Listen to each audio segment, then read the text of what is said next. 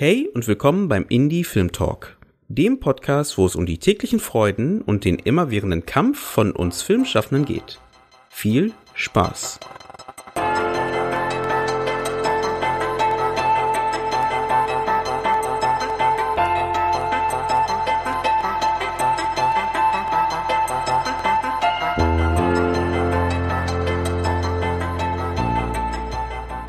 Und schön, dass ihr wieder eingeschaltet habt beim Indie Film Talk Podcast. Ich bin Susanne und ich freue mich sehr, dass ihr uns wieder lauscht und natürlich auch bei uns seid bei der aktuellen Folge der neuen Staffel.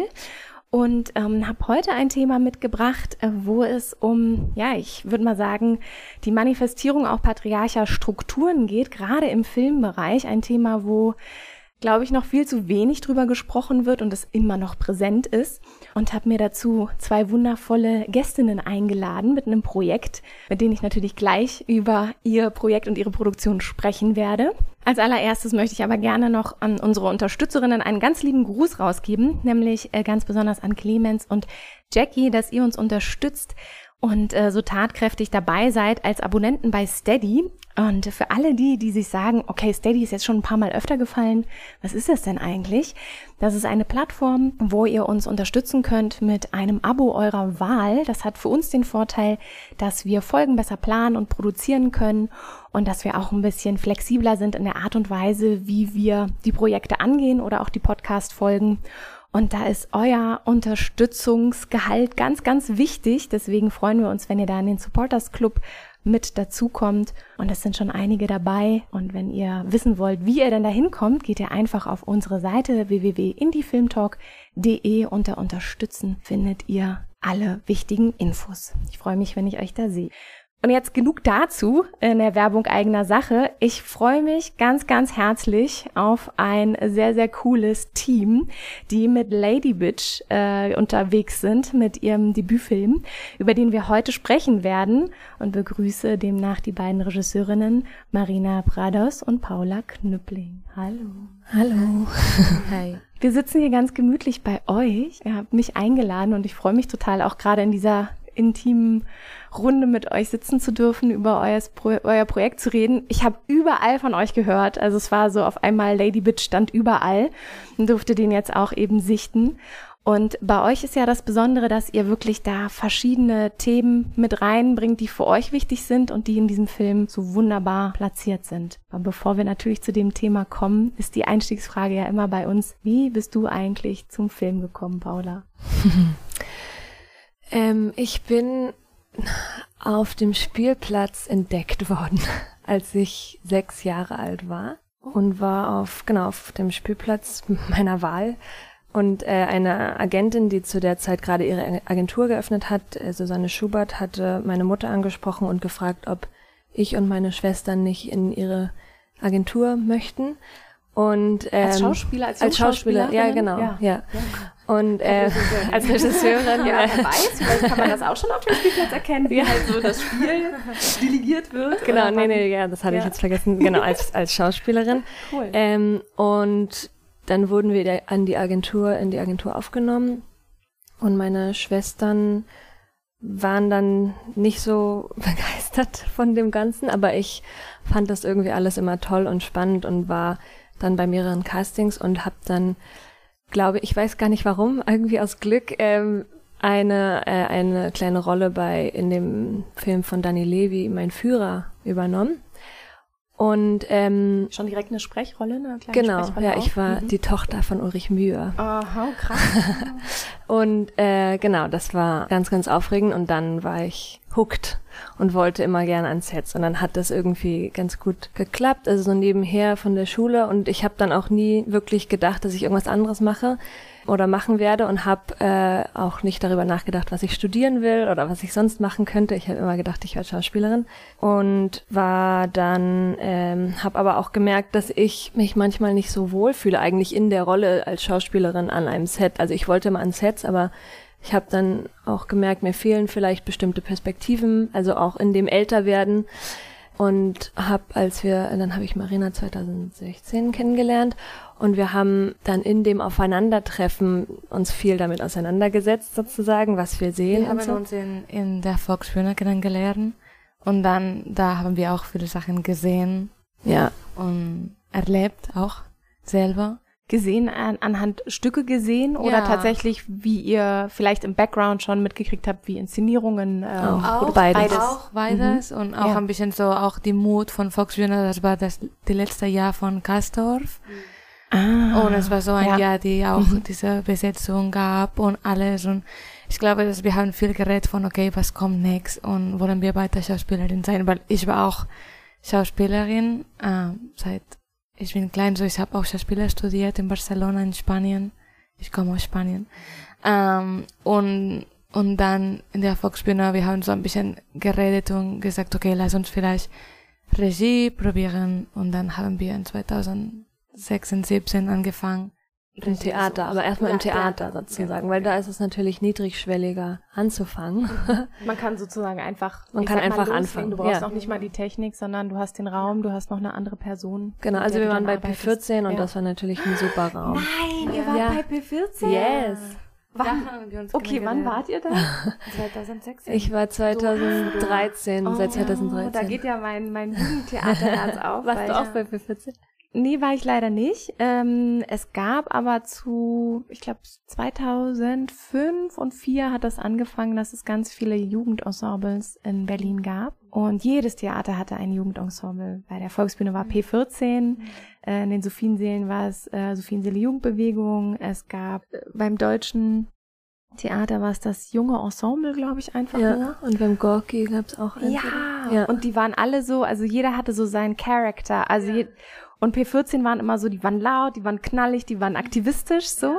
Die Sophienseele waren immer so ein bisschen Independent Underground, so, da war ich mit dabei und, und so hatte jeder seine Facette und da war ich 2004 bis 2009 und Mhm. deswegen P14 toll, dass es das Ja. zu der Zeit immer noch gab und ich hoffe auch immer noch gibt. Es gibt es immer noch. Es gibt immer noch, ja, ja. Und Super schön. Ja. weil ich war in so ein, nicht in P14, aber so einer junge Gruppe aus Spanien, aus Barcelona. Mhm. Und wir haben so Exchange gemacht und da haben wir uns kennengelernt. Ja. Ja. Marina war mit einem Stück aus Spanien als Gast sozusagen in Berlin und, Und dann du warst auch in Barcelona als Gast. Oh wow, das ist ja. Ja. auch voll cool, dass sie das machen. ja voll. Ja. Goethe-Institut, thank you.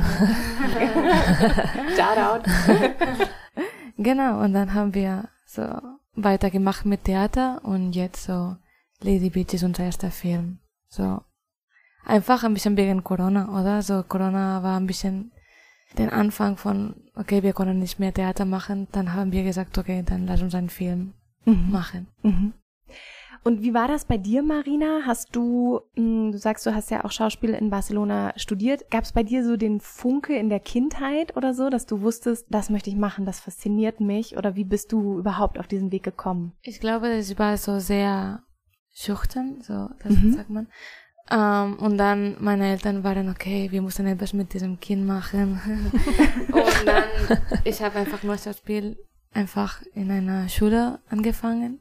Und ich wollte irgendwie so etwas bei mir, dass ich wollte Regie machen.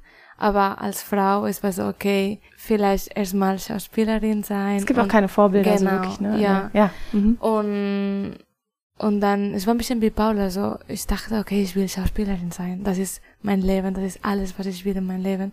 Aber ich war nicht gut, so, ich merke, dass, wenn ich gucke, so, okay, ich habe mich nicht gut gefühlt. Ich wollte einfach nur da sein, aber ich habe mir mehr die Rolle von Regisseurin immer so, okay, ich konnte das machen oder vielleicht die andere Person kann das machen. Ich war immer die ganze Zeit im Denken und Planen. Und jetzt, ich fühle mich viel mehr wohler in dieser Regisseurin ähm, Arbeit und auch Drehbuch und auch Produzentin zu sein, ist sehr schön. Und ein bisschen mehr Machtposition, viel mehr zu entscheiden, okay, ich will das machen und ein bisschen mehr Stimme zu kriegen, ja. Machtposition und gleichzeitig ja auch diese verschiedenen Perspektiven, die ihr kennengelernt habt, dass man da dann auch sensibilisierter eben, sag jetzt mal, selbst wenn es eine Machtposition ist, die auch äh, verantwortungsvoller Hm. auszufüllen. Auch gerade wenn wir auf äh, Lady Bitch kommen, wie ist es dazu gekommen? Also ich setze vorher mal noch eine kleine Triggerwarnung, weil wir heute eben über einen Film sprechen, wo es auch um Machtmissbrauch geht und auch sicherlich tiefer gehen werden über den Film hinaus, äh, was es für Strukturen gibt, die solch ein äh, Machtverhältnis auch bedienen, ähm, da auch Grenzen zu überschreiten und Grenzüberschreitung ganz klar stattfindet. Und deswegen, wenn ihr das Gefühl habt, das könnte euch vielleicht triggern da draußen, dann hört euch die Folge vielleicht nicht an oder hört sie euch mit jemandem zusammen an. Wir werden auf jeden Fall ähm, die nötigen Anlaufstellen, die es auch Gott sei Dank bei uns in der Filmbranche gibt, aber auch außerhalb in die Shownotes setzen. Und ähm, werden auch eine kleine, eine kleine Broschüre vorstellen von Themis, die jetzt erst vor kurzem rauskam, die da heißt Solidarische Kreativität, ich hol's mir mal kurz ran, Unterstützung bei Grenzüberschreitungen und Belästigung in der Kulturbranche, weil wir nämlich möchten, dass ihr auch Bescheid wisst, was ihr im Falle eines Falles tun könnt. Wenn ihr das Gefühl habt, dass es jetzt heute vielleicht nicht so gut für euch da reinzuhören, dann nehmt nochmal Abstand oder hört es mit jemandem zusammen an, wo ihr euch sicher fühlt. Der Film Lady Bitch hat nämlich einige Preise schon abgesahnt. Äh, ihr wart als allererstes auf dem Filmfestival Max Ophüls Preis. Dort habt ihr eure Weltpremiere gefeiert. Ich gucke ganz eifrig Marina äh, und Paula nicken. Soweit ganz richtig. Ihr habt dann direkt auch auf dem Max Ophüls äh, den Preis für den gesellschaftlichen relevanten Film abgeräumt, der euch, glaube ich, auch extrem wichtig war. Ich erinnere mich noch, ihr saßt, glaube ich, saßt ihr im Zug und habt diesen Preis entgegengenommen? Nee, wir standen hier in ja. diesem Zimmer. Ihr wart hier in diesem Raum, weil es gab nämlich natürlich in dem Jahr auch einige, die nicht vor Ort sein konnten und dann nur mitten in der Bahn waren oder so. Nee, stimmt, ihr wart hier zu Hause und habt ja. den entgegengenommen. Ja, aber es war eine Live-Preis, also über Zoom sozusagen eine ja. Preisverleihung. Es war leider nicht. Oh, ich darf live hier in dem Raum sein, wo der Preis äh, entgegengenommen der wurde. Der wunderschöne Preis da oben. Schön da oben steht er, die beiden, die, die Herzen. Dann habt ihr bei der Televisionale in Baden-Baden den MFG-Star mitgenommen und auch Achtung, Berlin war euch wohlgesonnen. Die haben euch nämlich ausgezeichnet für den besten Spielfilm und das beste Schauspiel. Könnt ihr noch mal für euch kurz umrahmen, Lady Bitch, was passiert in diesem Film? Es geht um eine junge Schauspielerin, die am Anfang ihrer Schauspielkarriere steht und Fuß fassen möchte in der Branche und für ein Theaterstück äh, Lulu des Regisseurs Franz Kramer äh, gecastet wird. Ein sehr wichtiger und gestandener Regisseur, der dieses äh, Stück sozusagen neu inszenieren möchte mit einer feministischen Perspektive. Und die Proben beginnen und Ela, die unsere Hauptdarstellerin sozusagen, ähm, merkt schnell, dass sie sich nicht so richtig wohlfühlt in dem, wie inszeniert wird, also wie gearbeitet wird und auch was eigentlich auf die Bühne gebracht wird und merkt schnell, dass das, was der Regisseur vielleicht zu Beginn äh, versprochen hat, gar nicht wirklich umgesetzt wird. Und das ist so ein bisschen ihr Weg, das eben zu realisieren und zu gucken, also sie es besteht so der Versuch, dass sie irgendwie in dem künstlerischen, also auf der Bühne sozusagen sich äh, die Rolle anders annehmen möchte und sich ähm, da irgendwie ermächtigen möchte in dem Spiel. Und es kommt aber zu einem Übergriff von dem Regisseur auf die Schauspielerin und sie, ja, ich weiß nicht, soll ich das Ende verraten? Nein, aber sozusagen so ihr Weg, mit dieser Situation umzugehen und da irgendwie zu gucken, ähm, wie gehe ich damit um, dass ich jetzt in dieser Arbeitssituation bin, in der ich mich eigentlich gar nicht wohlfühle und was machen die anderen hier und was passiert. Wir werden später vielleicht noch spoilern, Jetzt wissen wir auf jeden Fall erstmal, um was es geht, wenn wir über Lady Bitch reden und äh, fangen dann direkt mal mit den ersten Themen und Fragen zu dem Film an. Wie kam es zu diesem Corona-Projekt, kann man ja sagen, oder? Ja. Mm, ich glaube, dass alles hat ein bisschen angefangen, weil ich habe vor zwei Jahren einen Artikel öffentlich gemacht, wo ich sage, dass mein Lehrer von meiner Schauspielschule mich missbraucht hat. Und nach diesem Artikel kamen so viele Reaktionen und viele Leute haben auch mich geschrieben und mich erzählt auch ähnliche Geschichten und dann haben wir mit Paula, die wie gesagt, wir haben auch viel Missbrauch gesehen und erlebt auch zusammen und dann dann war okay, wir wollen so diese Thema nochmal äh, äh, in der Gesellschaft weiterbringen, diese Dialog äh, weiter fordern und über Missbrauch zu reden und MeToo. Das war ursprünglich ein Theaterstück, also es wurde sozusagen aus Theatergeldern gefördert und wir hatten eine Förderung zugesagt bekommen und haben dann aber gemerkt, dass wir das eben auf der Bühne gar nicht umsetzen können wegen Corona und haben gesagt, das ist unsere Chance, jetzt einen Film zu machen, weil die Gelder werden normalerweise natürlich nicht für Film genehmigt, sozusagen die Theatergelder. Da gibt es eine ganz strikte Trennung, dass es sich sozusagen nicht vermischt. Theatergelder gehören ins Theater und Filmgelder zum Film sozusagen. Ähm, und bis jetzt. Bloß nicht vermischen. Ja. Ähm, nein, aber da wurde uns das ähm, in dem Falle sozusagen erlaubt und dann haben wir das, genau, war eben zeitgleich mit diesem, mit der Veröffentlichung des Artikels. Wann in war das ungefähr? 2021. Februar 2021. Ja. 21. Ja. Und das war im Februar und dann im März haben wir angefangen zu schreiben, so direkt. Oder Ende Februar schon. Ja, Ende Februar. Es war sehr, so es war auch eine Geschichte, die irgendwie auch sehr klar und okay, das wollen wir schreiben, das ist Also es gab ja sozusagen auch schon ein bisschen die Idee, in diese Richtung zu arbeiten mit dem Theaterstück, weil wir auch, glaube ich, während Corona, also in 2020, in diesem ganzen, die Welt hält an und wir sind ganz viel zu Hause. Ich glaube, da ist voll viel hochgekommen, auch bei uns. Also wir haben beide so voll viel, ich hatte dauernd so Flashbacks von irgendwelchen Momenten, wo ich so war, oh wow, da war eine Grenzüberschreitung und oh, ich habe mich daran gar nicht mehr erinnert oder so. Also auch Dinge, die Jahre zurücklagen, Ja, genau. sozusagen. Ja, ich glaube, dass wir haben eigentlich gemerkt durch die andere oder so. Ich habe gemerkt, oh mein Gott, Paula hat Missbrauch erlebt. Oh, ich sag das gleiche, das Paula sagt, so diese Sätze von nein, aber es ist meine Schuld. Und dann ich habe gemerkt, oh mein Gott, das sage ich auch. Und Und bei Paula kann ich eigentlich Genau. sagen, das ist nicht okay und bei Ja. mir selbst se- kann ich das nicht sehen. Also dieses Genau. Spiegeln, was wir ja, in der Zeit gemacht haben, hat irgendwie so voll viel hochgeholt. ja. Und wir haben so auch ein bisschen Therapie gemacht und so und ein bisschen so die Sachen gut organisiert und dann, dann nach diesem Artikel, wir haben so gesagt, okay, jetzt ist der Moment, wo wir fühlen uns gut genug, um ein bisschen diese Geschichte, ein bisschen autobiografisch zu schreiben. Und ja. Wie schafft man das? Also ein, also wenn ihr vielleicht an die allererste Fassung denkt oder das erste Treatment, was ihr dazu vielleicht erarbeitet habt, zu sagen, okay, ich muss noch weiter von mir selber weg. Also wirklich dieses, ich sag mal, Verfremden, um sich selber auch zu schützen.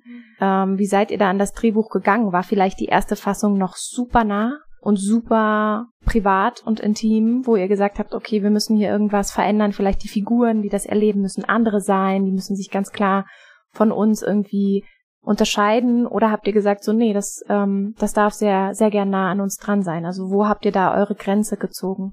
Ich glaube, dass wir haben einfach nur machen immer so, wenn wir zu Hause sind, so, so spielen, so Situationen, okay, was würdest du gerne gesagt hätten oder so, solche Situationen. Das war unser ähm, Mechanismus um ein bisschen Distanz. Okay, was können wir anderes machen von dieser Situation?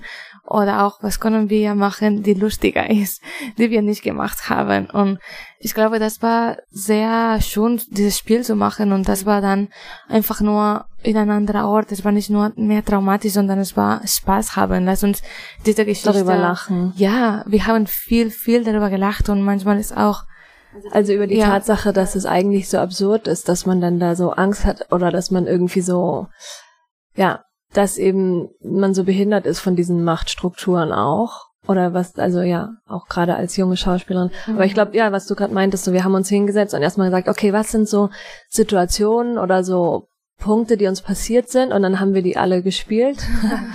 und ähm, Theatertherapeutisch. So. ja, wirklich. ähm, und ähm, ich, was du gerade sagtest, ne? das Spiel, ich habe dich ein bisschen Regie ge gefühlt. Stimmt, oder? wir haben dann auch immer Regie geführt. Ja, ich habe ganz viel Franz Krammer, also den Regisseur, gespielt. Das war irgendwie, ja, also gut. Aber ähm, das hat irgendwie, glaube ich, schon diese Distanz geschafft. Ich, wir haben nämlich, glaube ich, also in dem Sinne sehr untypisch äh, geschrieben, dass wir nicht ein Treatment vorher hatten oder mehrere Buchversionen oder vielleicht hatten wir zwei oder Franz so. Kramer meintest du gerade äh, den, den Rollennamen aus eurem Film schon. Ja, ne? Entschuldigung, genau, ja, Mhm. also den Regisseur, der in dem Film vorkommt, genau. Ja.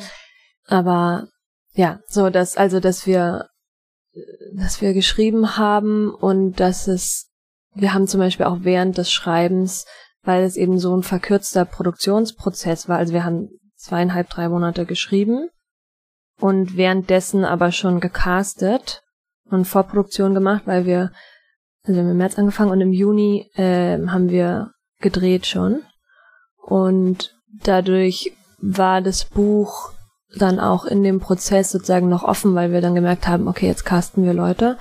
und die bringen vielleicht auch noch irgendwas mit oder wir haben auch gemerkt, dass alle Involvierten selbst auch viele Anekdoten und Stories und irgendwie Erlebtes haben.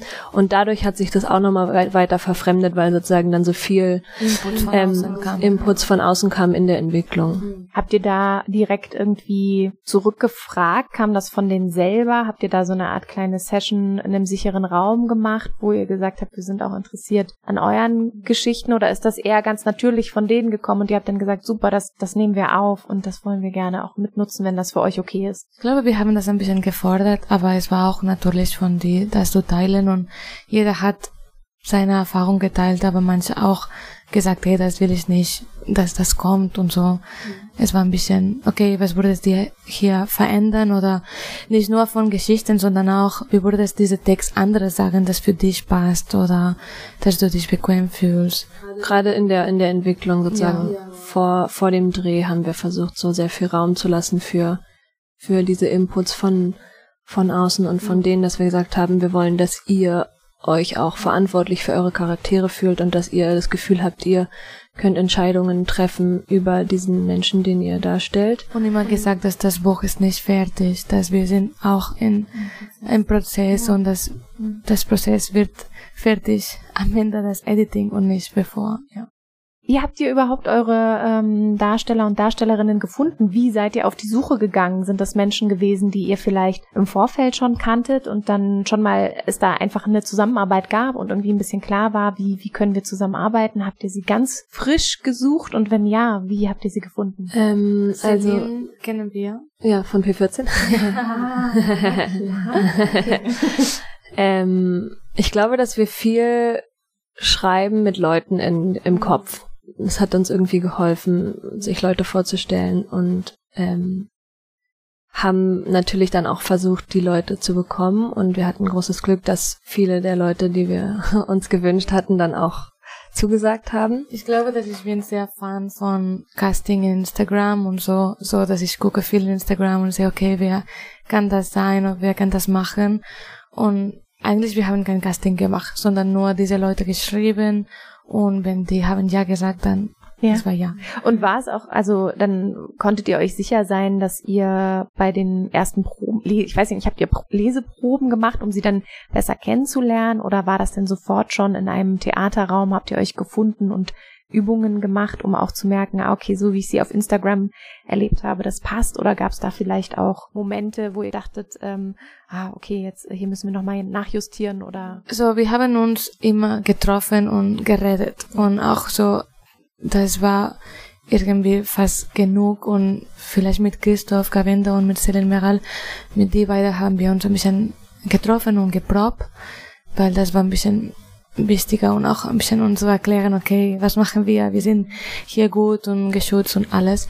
Aber in generell, wir denken, dass wenn die Szene hat ein gutes Setup und wenn wir alles klar wissen, was ist unsere Arbeit, das ist eigentlich, es wird mehr oder weniger funktionieren und wir hatten auch nicht so viel Zeit, um so wenn etwas falsch war, dann es war falsch und dann finden wir eine Lösung. Ja, also ich ich weiß nicht, also Genau, also wir hatten sozusagen nicht in dem Sinne so einen Casting-Prozess. Ich glaube, in dem Projekt ging es viel um das Inhaltliche und darum, dass wir uns irgendwie verstehen. Wir haben mit allen DarstellerInnen äh, die Texte gelesen und über die Charaktere geredet und mit einigen auch ja irgendwie so ein, zwei Tage geprobt sozusagen. Aber wir haben nicht ja, wir haben nicht so Casting-Prozess oder so Sachen erarbeitet im Spiel so viel, ähm, und ich glaube, also ich würde das jetzt bei nächsten Projekten schon auch machen, ja. weil man natürlich dann trotzdem nochmal anders auch arbeitet. Aber für das Projekt hat es irgendwie, wir hatten ein bisschen Glück und ein bisschen.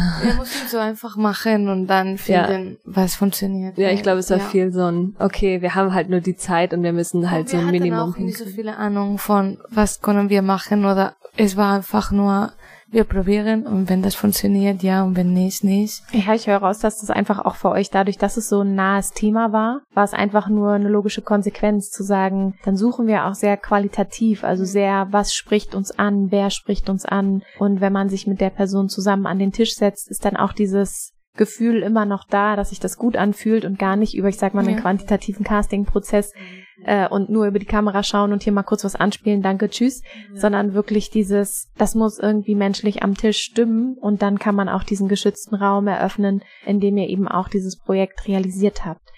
Ihr hattet ja wirklich von, ich sag mal, erster Gedanke, wir machen das jetzt, bis hin, das Ding war fertig, neun Monate, in denen ihr das so grob fertiggestellt habt. Eine Schwangerschaft. Mit einem Baby am Ende. Wie war genau dieser, also man muss ja auch dazu sagen, ihr habt das komplett independent gedreht, ihr hattet keinen Sender.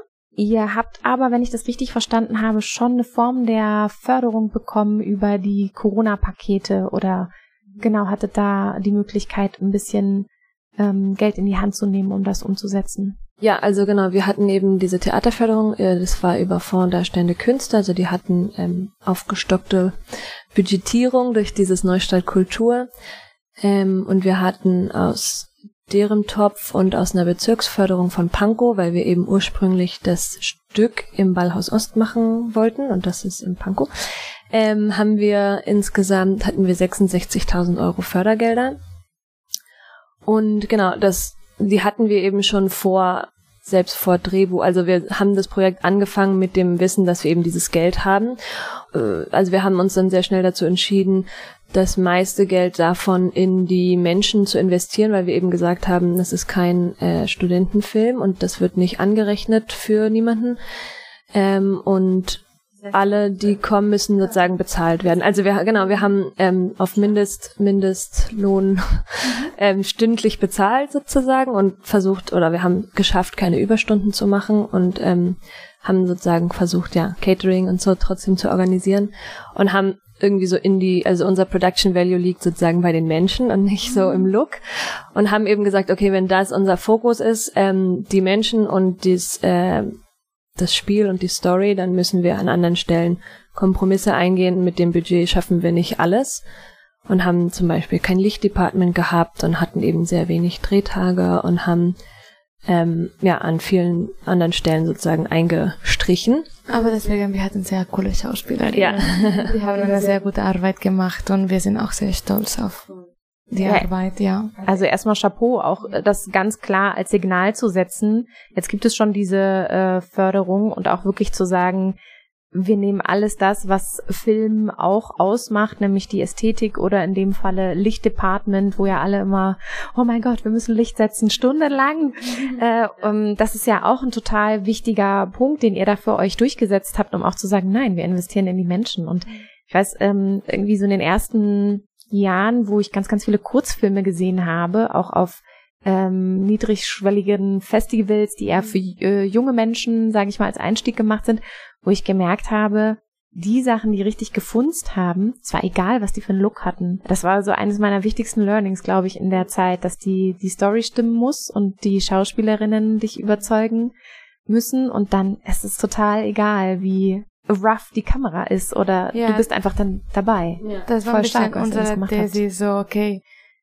wir probieren das. Wir probieren, was passiert, wenn wir nur in die Geschichte investieren und wir wussten, dass das ist alles, was wir haben können und mhm. gut machen können. Und selbst da mussten wir Kompromisse genau. eingehen von viele, dem Rahmen, den wir hatten. Viele. Und manche Tage, wir haben zu schnell gedreht und auch nicht, wir hatten nicht die meiste Zeit für Schauspieler. Also es ist, wie lange habt ihr gedreht? Wie viele Drehtage hattet ihr? So 13 Tage, aber so zwei Tage Celine war krank. Mhm. So, ich glaube so. Wir und dann haben wir von einem Drehtag das Material, glaube ich, nicht benutzt. Also ich glaube, wir haben so von zehn Drehtagen oder so Material. Tage haben wir vielleicht 20 Minuten gedreht, einen Tag. Und wir haben so sechs oder sieben Stunden gearbeitet, nicht mehr. Ja, ja. Es war krass, es war sportlich, es war viel, es war stressig.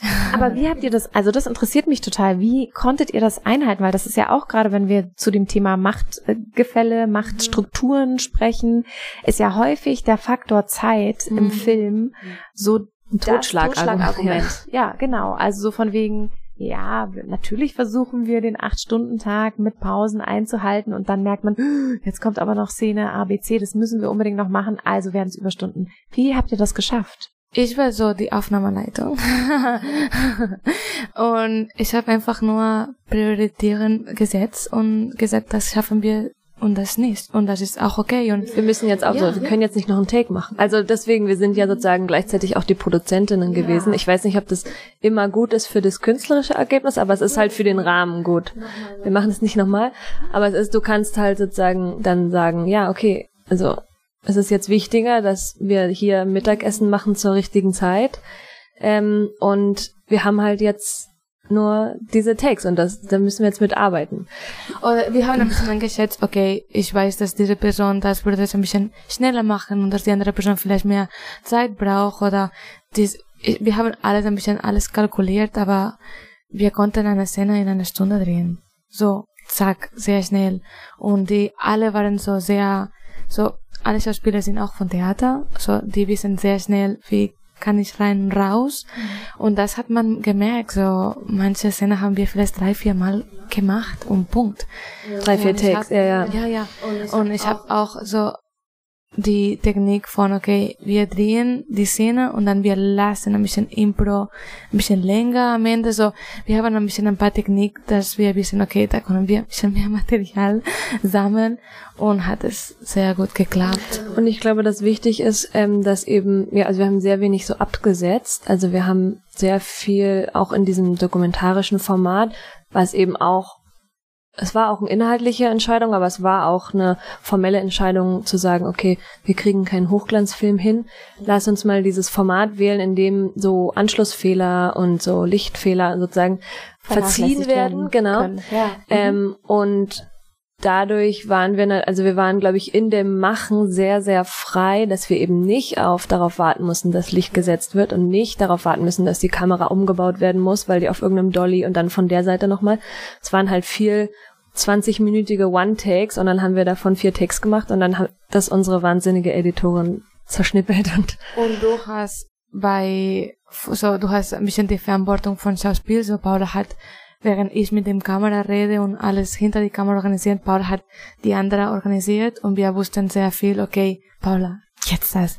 Und dann wir konnten so auch doppelt schnell arbeiten, das hat sehr gut funktioniert. Klar, weil wir zu zweit sind. Genau. Und das ist so, es war sehr schon. Das heißt aber, ihr hattet halt einfach auch eine sehr gute Kommunikationsstruktur schon zwischen euch beiden, um halt kurz zu gucken, wie, äh, es ist mhm. gerade, also es ist gerade Berlinale Zeit, ihr habt vorhin auch gesagt, wir teilen uns auch die bestimmten äh, Empfänge und was es gibt auf, einfach, äh, dass ihr da sehr gut seid, da drin zu sagen, okay, mal kurz, äh, lass uns kurz mal in die Augen schauen, so äh, kannst du das übernehmen, ich mach das, super top, so machen wir es und dann auch wirklich die Kräfte gut oder die Ressourcen einfach gut wirklich einteilen konntet. Ja, ich glaube, dass es ist sehr wichtig für uns, dass wir auch ehrlich mit uns sehen und dass wir sagen, okay, was kann ich gut, was ist für mich anstrengend, was vielleicht kann Paula viel besser, was vielleicht in das Paula scheint ein bisschen besser? Und ich glaube, dass das haben wir viel geredet und durch die Jahre verbessert. Es ist auch, wir arbeiten zusammen seit fast sechs Jahren. Und ich glaube, das ist sehr schön, jetzt zu merken, oh, wie schön, dass du das machst und dass ich das mache und dass dann am Anfang, im, wenn wir schreiben, wir machen das komplett zusammen und danach wir teilen uns und das ist auch schon und dann am Ende nochmal, wir treffen uns zusammen und auch sagen, okay. Und das, das bedeutet, also wir, wir arbeiten trotzdem ja nicht nebeneinander her. Also ich glaube, dass es, ähm, dass es viel mit Vertrauen zu tun hat. Also ich glaube, so zum Beispiel im Set war ich verantwortlich für, für die Schauspielerin und habe die vorbereitet. Aber Marina, die hinter der Kamera dann steht, hat vielleicht auch, also kann trotzdem natürlich was sagen. Es ist jetzt nicht so, dass ja. hier ist das mein Raum und du kannst da nichts sagen, aber dass du dich darauf, also dass Marina, du dich darauf verlassen kannst, dass ich darauf achte, dass ich das, genau, dass ich das auffange und du dann nur noch justieren muss sozusagen von dem, ah, das habe ich jetzt gerade gesehen oder so. Ja, ich glaube, dass was passiert oft ist, dass wenn wir die gleiche Macht haben, dann es gibt manchmal Konflikte, aber ich wusste, dass wenn Paula sagt, nein, das ist so, dann Paula hat die letzte äh, Wort. Und ist das Gegenteil, wenn ich sage, okay, wir haben keine Zeit, um noch ein anderer Take zu machen, das ist gut genug. Ich, ich habe das, ich habe das gesehen im Kamera, so im Screener dann Paula hat an mich vertraut und das, das hat sehr viel funktioniert. Aber das, das gleiche mit Kamera und mit Schauspiel, so, wir sind jeder verantwortlich für seine Department und ich vertraue die Schauspieler, ich vertraue mein Team und die vertrauen an mich und dann hat so, es gibt immer Probleme. Wir haben auch viele Probleme, also es ist nicht alles perfekt, aber so versuchen wir so, weil du bist in einer Machtposition, aber das nicht bedeutet, dass das muss in Abuse, weißt du, so. Ja. Du kannst die Position benutzen, um auch Raum für die anderen Leute zu lassen und Freiheit zu geben, so. Ich glaube, dass jetzt wir sind ein bisschen scared von Machtpositionen, aber es gibt immer eine Machtposition und du musst die verantwortlich, ähm, Die Verantwortung. Ich wollte Ja. gerade sagen, ich habe eigentlich vorhin gedacht, eigentlich ähm, ist es viel besser zu sagen Verantwortungsposition, weil es ist sozusagen Wort. ja, Ja. jetzt. weil also natürlich ist es auch eine Machtposition, aber es ist eigentlich, also du hast ja als Person, die anleitet und als Person die Verantwortung, also du hast die Verantwortung für diese ganze Gruppe, für das Projekt und das eher als Auftrag zu sehen und nicht als Privileg. Also ich habe nicht die Macht, sondern ich habe die Verantwortung. Ja, aber ich glaube, du musst auch bewusst sein, dass für die anderen Ja, Leute. ja. Es du gibt trotzdem Macht. ein Gefälle. Genau. Ja, ja, genau. Und du musst immer in das denken, wenn du mit anderen Leuten redest, dass du nicht, weißt du, weil du gibst einen Job für andere Leute und die sind mehr abhängig, aber ich verstehe, was du meinst. ich habe gemerkt, ich bin weniger, ähm, ich laufe weniger Gefahr, diese Machtposition auszunutzen, wenn ich halt sage, ich habe eine Verantwortung. Also ich bin hier, um dir, meinem Gegenüber, halt irgendwas zu ermöglichen. Dann ist es und immer in dem Bewusstsein, okay, ich bin in einer, es ist eine Hierarchie trotzdem, also wir versuchen trotzdem ähm, auch irgendwie flache Hierarchien zu haben oder ich weiß nicht, ob es wirklich flach, also es ist nicht ein kollektives Arbeiten so am Set und so. Es ist schon, dass wir eindeutig sozusagen die Machtposition auch haben, aber dass wir halt, ja, was du gerade meintest, uns selber versuchen selber zu reflektieren und konstant bewusst zu sein, was ist unsere, was ist meine Position gerade hier und wie reagieren Menschen vielleicht auf mich aufgrund dieser Position oder was muss ich beachten und ähm, welchen Raum muss ich auch geben? Also, also ähm, was muss ich vielleicht am Anfang, also dass wir zum Beispiel sagen am Anfang vom, vom, vom Dreh, okay, wir sind, ähm, wir wollen sozusagen keinen Rassismus und wir wollen ähm, einen Raum schaffen, in dem sich alle wohlfühlen und wir machen auch Fehler und wir möchten, dass ihr auf uns zukommt, wenn euch irgendwas ähm, verletzt oder unangenehm ist oder also ihr könnt auch zu uns einzeln kommen oder ihr könnt euch auch an andere Menschen wenden. Also bitte sucht euch sozusagen auch diesen Raum oder wir sind ähm, Du musst das aktiv fordern. ja, du musst das immer so, wieder okay, schaffen. Niemand hat nichts gesagt. Ja. Das ist immer die Sache von, ah, warum hast du nicht geredet? Sondern du musst das aktiv und deswegen du musst aktiv gegen deine Position ein bisschen runterkommen, damit die anderen kommen zu dir. einfach einen neuen Rahmen setzen, auch durch Ja. die durch die Werte, die ihr ganz klar verbalisiert am Anfang, um sozusagen da darüber diesen Raum zu kreieren, zu sagen, wir sind ein Raum ohne Sexismus, Rassismus, Diskriminierung und wenn ihr so etwas beobachtet, bitte, bitte kommt zu uns oder Ansprechpartners XYZ. Ähm, Alison Kuhn hatte das damals ja auch schon erwähnt, Mm, dass das ja. einfach ein ja, ihr seid verantwortlich für den Au Raum, den ihr kreiert. Ähm, und auch deswegen finde ich diese Idee, Verantwortungsposition ganz schön. Das kommt ja auch diesem Leadership-Gedanken sehr nahe, zu sagen, man hat jetzt hier keine Führungsposition in dem Sinne oder halt eben nicht eine Machtposition, sondern eine Position, die sich dadurch auszeichnet, dass man ähm, Verantwortung übernimmt, aber auch abgibt und auch einen Raum öffnet, um die Gedanken der anderen mit einzubinden. Also natürlich gibt's da immer eine Grenze, aber zu zeigen, wir sind alle mündig für das, was hier passiert. Und deswegen, ich bin jetzt zwar diejenige, die das hier in diesem Segment entscheidet am Ende des Tages, aber das heißt nicht, dass ich nicht ähm, zugänglich bin für Ideen oder wenn ihr was seht, was total wichtig ist. Ich bin jetzt auch nicht die super duper äh, Wissende, sondern ähm, ihr könnt mich nur bereichern und das Projekt bereichern, indem wir hier in einem offenen Austausch sind. Und genau das, das höre ich auch immer wieder, dass das, was ihr auch gerade spiegelt, man muss diesen Raum auch etablieren, indem man am Anfang da auch verbal setzt, wie funktioniert dieser Raum für uns, von den Werten, vom Umgang. Und wenn es nicht so funktioniert, wie gedacht, ähm, wo könnt ihr euch hinwenden? Dass das irgendwie so ganz, ganz wichtige Schritte sind. Total und auch keine Angst zu haben, dass, weil du das machst, weil du dieses Raum forderst, dass dann du weniger guter Regisseur bist oder weniger Genie. Und ich glaube, das ist was passiert, dass wir Man wird so angreifbarer gleichzeitig, ja.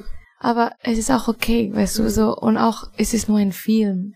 Das ist manchmal, wir vergessen, oh mein Gott, das ist mein Film, und es ist nur ein Film, und es wird anderer, und es ist nicht mehr wichtig das als die Menschen, die du arbeitest, oder, dass wir müssen auch fordern, auch als Regisseurin und auch als mh, dieser Verantwortung, wir müssen auch fordern, dass wir uns alle ein bisschen ruhiger sehen und dass wir auch unsere mentale ähm, Gesundheit. Gesundheit auch wichtig ist und dass das ist auch so Sachen, die wir auch müssen wir mehr reden von okay, wir müssen nicht immer so Overstunden machen und wir müssen auch nicht mehr immer so viel mehr arbeiten damit, das ist das beste Film und die anderen pushen damit, du musst besser sein, weil das ist auch sehr toxisch.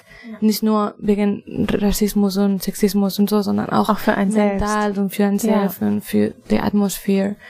eine Und- gewisse Gelassenheit Genau. mit reingeben und nicht das sozusagen, das ist jetzt das Wichtigste der Welt und wenn das nicht funktioniert, ist es das Ende der Welt, sondern auch mit so einem gewissen, es ist auch okay zu scheitern oder es ist auch okay, dass hier jetzt was nicht so funktioniert und nicht, sich, nicht, sich selber nicht so ernst nehmen, höre ich da auch sich selbst raus. nicht so ernst nehmen und das Projekt nicht so ernst nehmen. Also, oder genau, ja, ich glaube, wir haben auch dann äh, irgendwie im Schnitt gemerkt, ja, manche Szenen haben halt einfach nicht funktioniert und dann müssen die raus und dann bedeutet das halt, also wir hatten jetzt auch nicht die Möglichkeit, irgendwas nachzudrehen und natürlich verändert sich dadurch der Film und natürlich ist es dann nicht perfekt alles, wie ich das genau im Kopf hatte und wie ich das darstellen wollte, aber damit kann man auch umgehen. Also am Ende, am Ende ist ja so ein kreativer Prozess, eine Zusammenarbeit. Also das am Ende war das Material, was wir im Schnitt hatten, sozusagen das, was wir als Kollektiv, als Team gemeinsam erarbeiten konnten.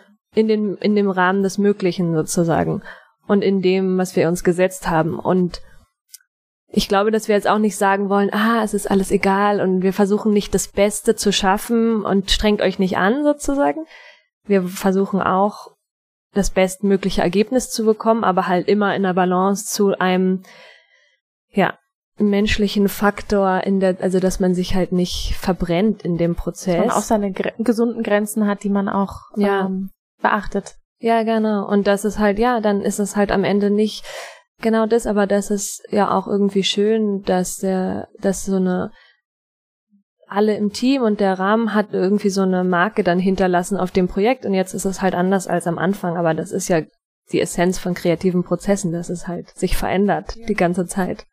Und wir, obwohl wir Sachen nicht so haben, wie wir sie eigentlich haben wollten, vielleicht an vielen Stellen, hatten wir trotzdem für mich, ja, Spaß und auch, also für mich trotzdem wahnsinnigen Erfolg mit dem Film. Also es ist ja nicht, dass wir jetzt sozusagen sagen, ah ja, die Szene ist jetzt nicht drin und deswegen haben wir jetzt, sind wir jetzt komplett gescheitert und es gab keinen Erfolg und der Film, weißt du Oder so. das mit dem Geld, dass wir haben gesagt, okay, vielleicht ist es schade, dass wir nicht eine bessere Location oder mehr Zeit oder mehr Licht oder so, sondern ich gucke den Film und sehe, okay, das sieht ein bisschen scheiße aus. Wie geil. Das ist, was wir geschafft haben und auch so ein bisschen stolz von, nicht alles ist perfekt und das ist, hat auch seinen Charme und dann werden wir gucken und ich gucke Lady Beach und sage, okay, das haben wir so gerockt und sehr schön und ich bin stolz auf die Sachen, die nicht perfekt sind. Mhm. Weil Aus den Fehlern lernt man auch. Genau. Und auch ein bisschen Raum zu lassen von, okay, die Entscheidung war, diese Leute zu bezahlen und das ist auch schön. Und Also da, Ja. da, das müsste man auch noch viel höher irgendwie heben und auch, also ich bin total beeindruckt, wie ihr hier sitzt und auch einfach mit diesem Mindset dieses Projekt angegangen seid und auch im Nachtrag da immer noch so drüber reden könnt, so hey, man darf sich nicht so ernst nehmen und man muss auch, ähm, also vielleicht ist das auch genau der Punkt, dass in der Filmszene auch gerade der junge Nachwuchs sich dann manchmal viel zu ernst nimmt und sich verbeißt und dadurch halt sich selber so einen Stress auflädt, dass es dann irgendwann zwangsläufig zu einer Explosion kommen muss, in welcher Form auch immer. Und dass es ja viel gesünder ist, von Anfang an spielerisch daran zu gehen. Ihr seid natürlich auch einfach ein Team, was sich super lange jetzt schon kennt, über sechs Jahre eine Sprache auch entwickelt hat. Das heißt, wenn ihr da auch einfach eure Werte habt, zu sagen, wir lassen jetzt mal fünfe gerade sein, so das muss jetzt nicht oder also das das ist jetzt nicht schlimm, wenn das hier nicht so passt oder wenn ähm, die Szene rausfällt oder so. Das ist ja auch ein totales, ein total toller Skill, dass ihr das für euch gelernt habt, euch da gegenseitig auch so einen Raum zu geben und so eine Offenheit, dass das entstehen kann und eben nicht diese Erwartungshaltung von besser, weiter, schneller. Ähm, und finde das total schön, diesen Wandel mit einzubringen und auch zu sagen, kann das nicht ein Ventil sein für die Filmszene, unabhängig ob Nachwuchs oder, oder ähm, etabliert, mehr halt wirklich damit zu arbeiten, weil dann auch bessere Geschichten entstehen können, bessere Filme entstehen können, die viel näher an uns dran sind. Ja, ich will auch sagen, dass wir auch viel Fehler machen und dass wir auch. ja, jetzt klingt wir so perfekt, so danke. wir machen uns viel Druck und das ist ein bisschen. Ich glaube, die Reflexion genau. ist jetzt, kommt jetzt auch aus den Fehlern, die, also ich genau. glaube, dass wir uns beide voll ausgebeutet ja. haben in dem Prozess. Ja. Also, ein auch. bisschen beide, so wir versuchen so, wir sind auch nicht perfekt. Ja, ja. Aber ich glaube, dass und Druck wir gehen wollen und ich glaube, dass wir haben für uns gemerkt, dass wenn wir am besten Kreativität und mehr entspannt, desto besser die Sachen passieren und funktionieren. Und ja, und ich glaube, es ist voll wichtig zu sagen, dass der Arbeitsprozess halt für uns gleichwertig wichtig ist wie das Ergebnis. Also wenn ich einen Film sehe, von dem ich weiß, oder ein Theaterstück, von dem ich weiß, die Leute, die da auf der Bühne stehen oder vor der Kamera, leiden, weil es irgendwie voll das toxische Arbeitsverhältnis, ich finde, man spürt es, oder wenn ich das weiß, dann kann ich das Produkt auch nicht genießen. Also es geht ja ganz viel einher mit dieser Idee, den Künstler von der Kunst trennen und so. Man darf nicht. das darf man nicht. Und dass eben dieser ganze Prozess gleichwertig wichtig ist und gleichwertig ähm, auch im Ergebnis, finde ich, zu spüren ist irgendwie. Aber ja. Also ja, es, es, es ist trotzdem, ich weiß auch nicht, sorry, sag ich. Nein, das ich finde, es ist auch schon zu sagen, dass ja, dass die jungen Leute oder wir, die jungen Leute, wir haben viel Druck und auch Leute, die hat studiert und ich kann das verstehen, warum wir so ernst nehmen, weil wir brauchen Geld und es ist anstrengend und das ist ein Shot, die du hast und pff, es ist ja es ist ein wahnsinniger ist, Druck genau, von außen und ja. und ich glaube, dass aber das einzige Mittel, um das dieses Druck zu, rauszumachen, ist, ist genauso aufhören, einen Schritt zurück und sagen, okay, warum mache ich das? Und was ist wichtig hier und in die Geschichte und was du erzählen willst für die anderen zu fokussieren und dann die Sachen. Denke ich, dass dann alles fängt dann so ein bisschen leichter, leichter und dass dann alles findet den Platz. Und ich glaube, das ist natürlich gleichzeitig auch untypisch oder sozusagen, also dadurch, dass wir eben so frei produziert haben und sehr viele ja, also ich glaube, ich weiß nicht, zu welchem Extrem man das jetzt in so schon bestehenden Produktionsstrukturen umsetzen kann, was wir jetzt gemacht haben. Also wenn, wenn ich jetzt sage, wir machen irgendwie eine Auftragsarbeit oder ähm, das nächste Projekt, was vielleicht hoffentlich richtig gefördert ist aus Filmgeldern und mit Sender und so. Ich weiß, oder ich glaube, wir wissen auch, dass es vielleicht nicht immer komplett so umzusetzen ist, wie wir das jetzt gemacht haben. Ähm, aber dass es in die, dass man in die Richtung denken kann. Also man kann ja trotzdem auch versuchen, als ähm, eben in dieser Verantwortungsposition irgendwelche Sachen zu setzen. Also genauso wie wir sagen, okay, wir wollen für ähm, eine Diversität vor und hinter der Kamera einstehen.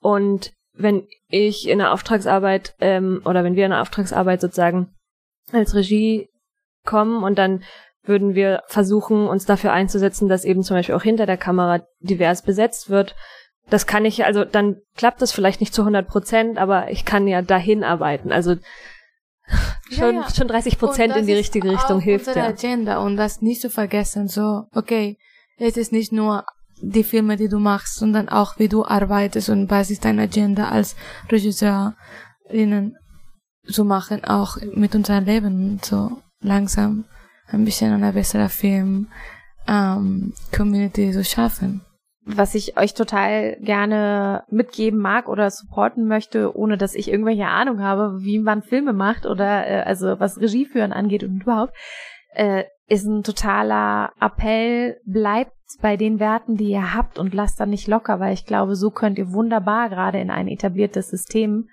rein crashen und das auch ein bisschen so von unten her untergraben, um zu sagen, das sind unsere Werte und die werden wir leben mhm. Und als Vorbilder fungiert, so dass andere denken, wow, so wie die beiden das machen, das hat von Anfang an eine Wohlfühlatmosphäre und entkoppelt diese Machtstrukturen, weil sie von Anfang an sagen, so und so funktioniert dieser Raum für uns. Und wenn Folgendes passiert, kann man dort und dorthin gehen. Das ist, ist uns ganz wichtig. Wir sind auch nicht die Allwissenden. Das bedeutet, wir haben eine Verantwortungsposition, aber wir freuen uns hier und da auf euren Input, weil wir, es ist ein gemeinsames Projekt oder ne, soweit wie man das für sich öffnet in der Position, das muss man ja auch entscheiden. Aber alleine in diesen in Dialog zu gehen oder eben zu öff sich zu öffnen und und da auch äh, zu sagen, ich bin offen für euch, dass das einfach schon total wichtige Schritte sind, die ich glaube, dass ihr die wunderbar mitnehmen könnt, weil das ja einfach eine Art ist, wie ihr kommuniziert und vorlebt. Und bitte, bitte nehmt das mit rein, egal wo ihr hingeht und nicht lasst euch davon. Nein, nein, nicht so, okay, wir geben schon vorher okay, klein bei.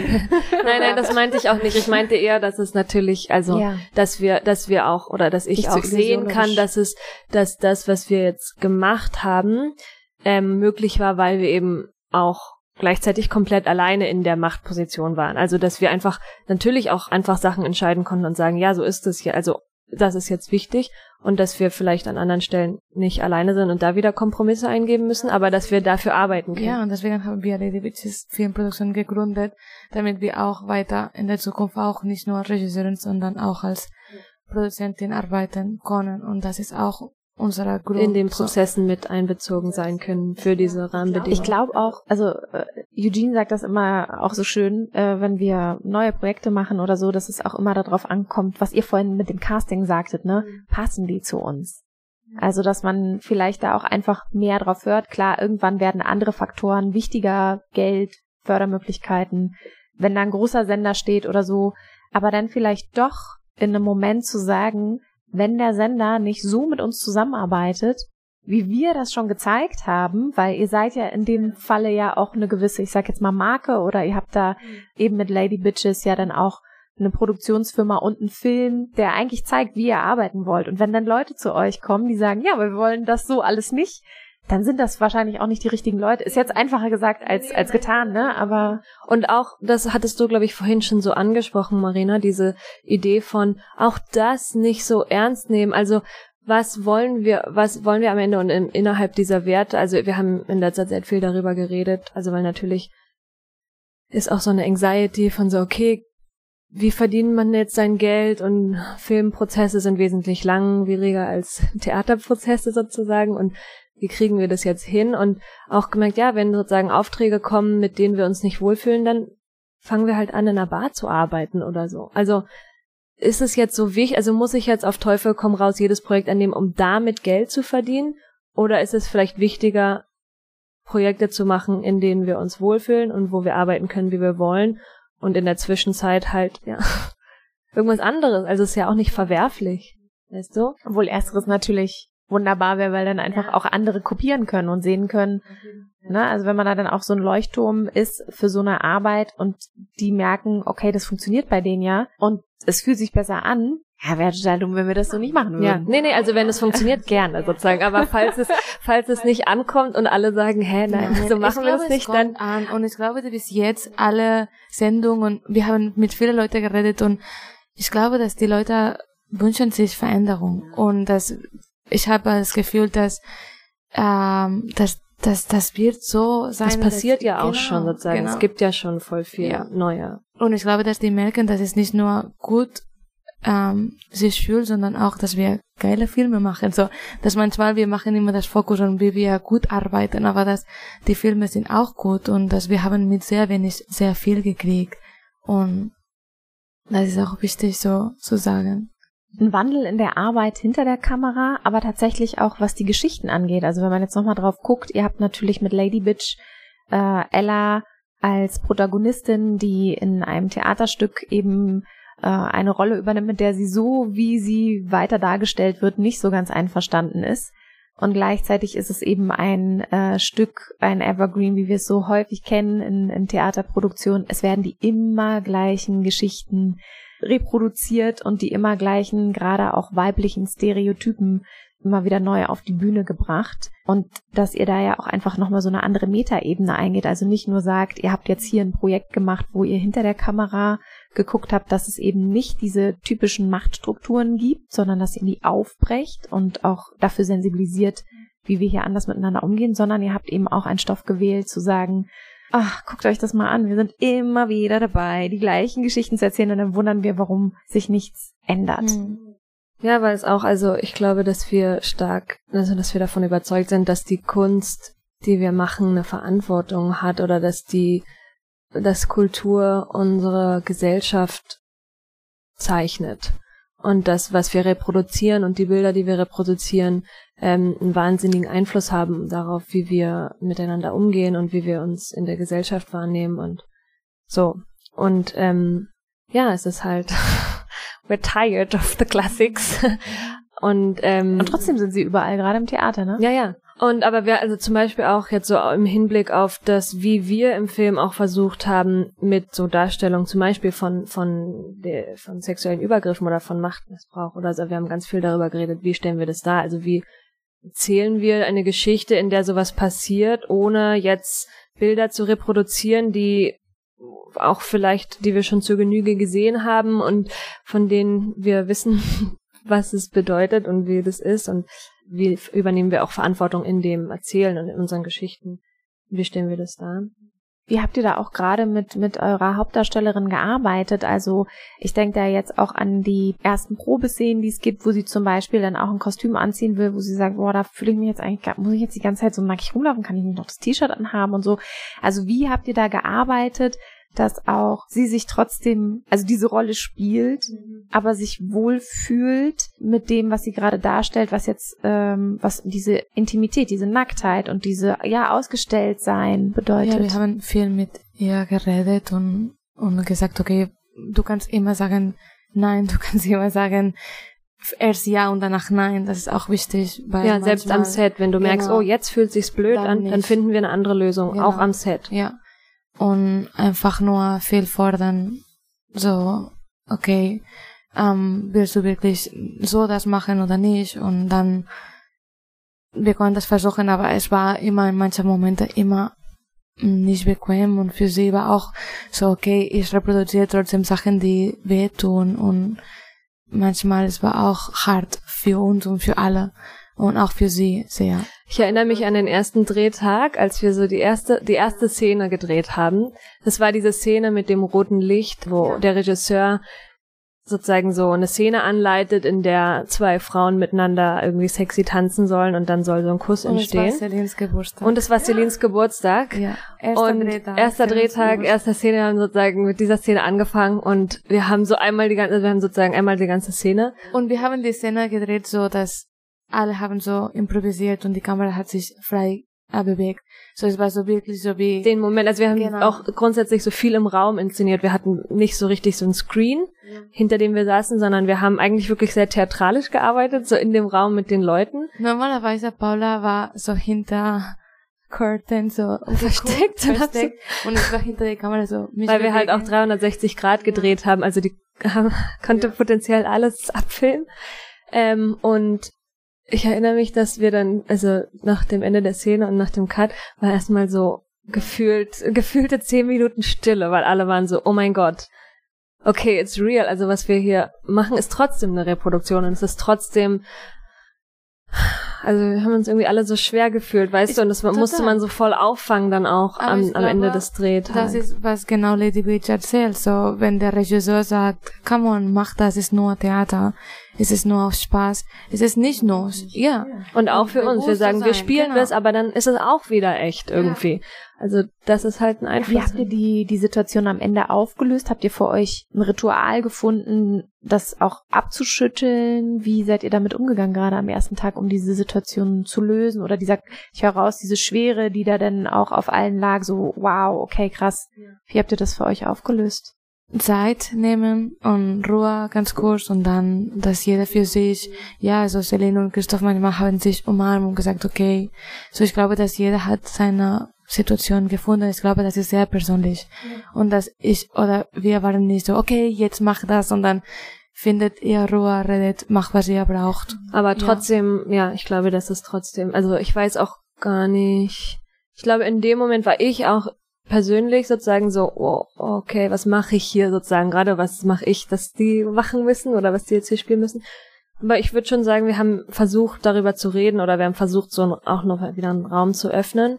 Und ich weiß auch nicht, inwiefern das für alle immer funktioniert. Also wir, also ich kann jetzt nicht sagen, wir haben das perfekt gelöst, weißt du? Also, weil ich glaube, es ist, man ist manchmal auch vielleicht erst im Nachhinein merkt man dann, oh, das war jetzt doch krasser oder so. Ich glaube, dass Celine zum Beispiel meinte, dass sie an dem ersten Tag das erstmal nicht verarbeitet hat und so drei Tage später meinte so, oh, jetzt merke ich so, dass es sozusagen krass war, aber dass wir trotzdem in dem darüber reden, damit halt umgehen. Also ich glaube, dass es halt einfach schwierige Themen sind. Also es ist auch nicht zu, auch nicht möglich, das zu umgehen, dass es vielleicht schwierig ist. Aber der Punkt ist halt, dass man das dann wieder besprechen und auch den, den Raum lässt, so, du kannst auch noch Tage später zu mir kommen. Hm. Also, dass es nicht so ist, okay, alles klar, jetzt sind alle fein damit, super, dann geht's jetzt weiter, sondern auch von beiden Seiten wissen, das kann ein Prozess sein, der vielleicht erst übermorgen Ja, und es muss ein Prozess so. sein, also ja, weil es also, halt, ja, ja, ja genau, also vielleicht erst da ist, nach zwei, drei Tagen zu sagen, ey, können wir noch mal kurz reden? Ich, ja, genau. Und das komisch. ist eben, genau, also ich habe auch für mich gemerkt, so, das war also irgendwo Therapie und irgendwie gut und wir haben auch versucht in dem Film eben diesen Humor zu haben, um eben auch darüber lachen zu können. Und trotzdem hat mich das manchmal auch mitgenommen, aber es ist auch normal, weil es halt persönliche Themen sind und schwierig ist und es ist auch okay, aber dass ich dann zum Beispiel, dass ich auch sagen konnte, wow, also wir haben voll viel am Set geheult, wir haben voll viel geweint am Set und miteinander und ähm, dass es, dass es auch okay ist. Also ja, das, das ist halt Teil das Film machen soll. Eigentlich ich bin so froh, dass, dass, dass das passiert. An, weder komisch, wenn nicht. Finde ich so, weder komisch, wenn wir sind total gut und weißt du, so. Ja, eben, ja, genau. Und das ist halt, ich glaube, das Wichtigste, Wichtige war, dass wir mh, vielleicht, also so, ich würde jetzt aus meiner Perspektive sagen, dass wir das aber gemeinsam gegangen sind. Also wir haben versucht, nicht die DarstellerInnen äh, irgendwo hin zu inszenieren oder zu sagen, du musst jetzt da hinkommen oder so, sondern wir haben gemeinsam entschieden, wir machen das. Also dass es so eine ein Miteinander war und das war trotzdem schwierig, aber es war trotzdem ähm, und nicht eine, immer schwierig. Es war nein, es war sehr sehr lustig, klingt, aber so, so es war glaube, ein sehr war schwerer. Vielleicht ein oder zwei Tage, die ein bisschen anstrengend Szene gedreht, aber es war auch viel Lachen und viel Spaß im Set und viel Freiheit Voll, voll, weil es eben auch so viel Co ja. Comedy gab und so, ja. weißt du? Und darf ich fragen, die Szenen, wo ihr sagt, es wurde auch geweint, war das einfach, weil ihr so berührt wart durch die Szene oder weil es was in euch hochgeholt hat oder, also, wenn ich die Frage stellen darf? Ich glaube, ich habe ich hab geweint. Ähm, ich hatte viel Druck und es war auch viel scary und ich hatte keine Ahnung, wie man Regie macht und alles. Und ich glaube, es war den Tag, den wir haben die letzte Szene gedreht. Und es ist, es ist auch für mich auch eine sehr persönliche Geschichte. Und ich war in diesem Moment, so im Sommer, äh, nach dieser Artikel mit meinem Lehrer. Er hat mich so versucht, so im, ins Gericht zu er versucht dich zu verklagen. Genau. Mhm. Und das war ein bisschen die gleiche Momente und es war auch für mich den Dreh und in Spanien so ähm, die Anrufe so kriegen, okay, er will dich verklagen, ähm, wir müssen ein Anwalt finden und so, es war auch viel, auch persönliche Sachen nebenbei und das war krass, so zu sagen, okay, Kacke, weißt du, ähm, du fühlst dich ein bisschen mh, mm, unter Druck. Ja, unter Druck und verliert und dann, es war einfach, wir haben das weiter mm, durchgemacht und ich bin froh, weil am Ende irgendwie, ich habe auch den Prozess mm, von Therapie auch mit dem Film gemacht, von okay, auch ein bisschen so, ich will auch nicht sauer mit ihm sein, ich will auch mehr verstehen und dieses Film war eine Chance für mich und ich glaube für uns alle auch diese Franz Kramer zu verstehen. Mhm. Und, und das finde ich sehr schön und deswegen es gab auch Momente, die waren sehr hart für uns, aber es waren Momente auch, die zum Beispiel die Ende von Ella sagt, nein, will ich das nicht machen. Das war auch sehr schön für uns alle. Okay. Und das haben wir auch mit Celine geredet. Okay. Es gab Sachen, die, wir haben das nicht gemacht, aber jetzt wir spielen das. Und das ist auch wichtig. Und am Endeffekt, wir haben uns entschieden, nicht Vergewaltigung zu spielen. Celine und Christoph haben sich nicht geküsst. So, wir haben auch viele andere Sachen nicht gemacht und wir hatten viel Macht von, okay, wie wollen wir diese Geschichte erzählen?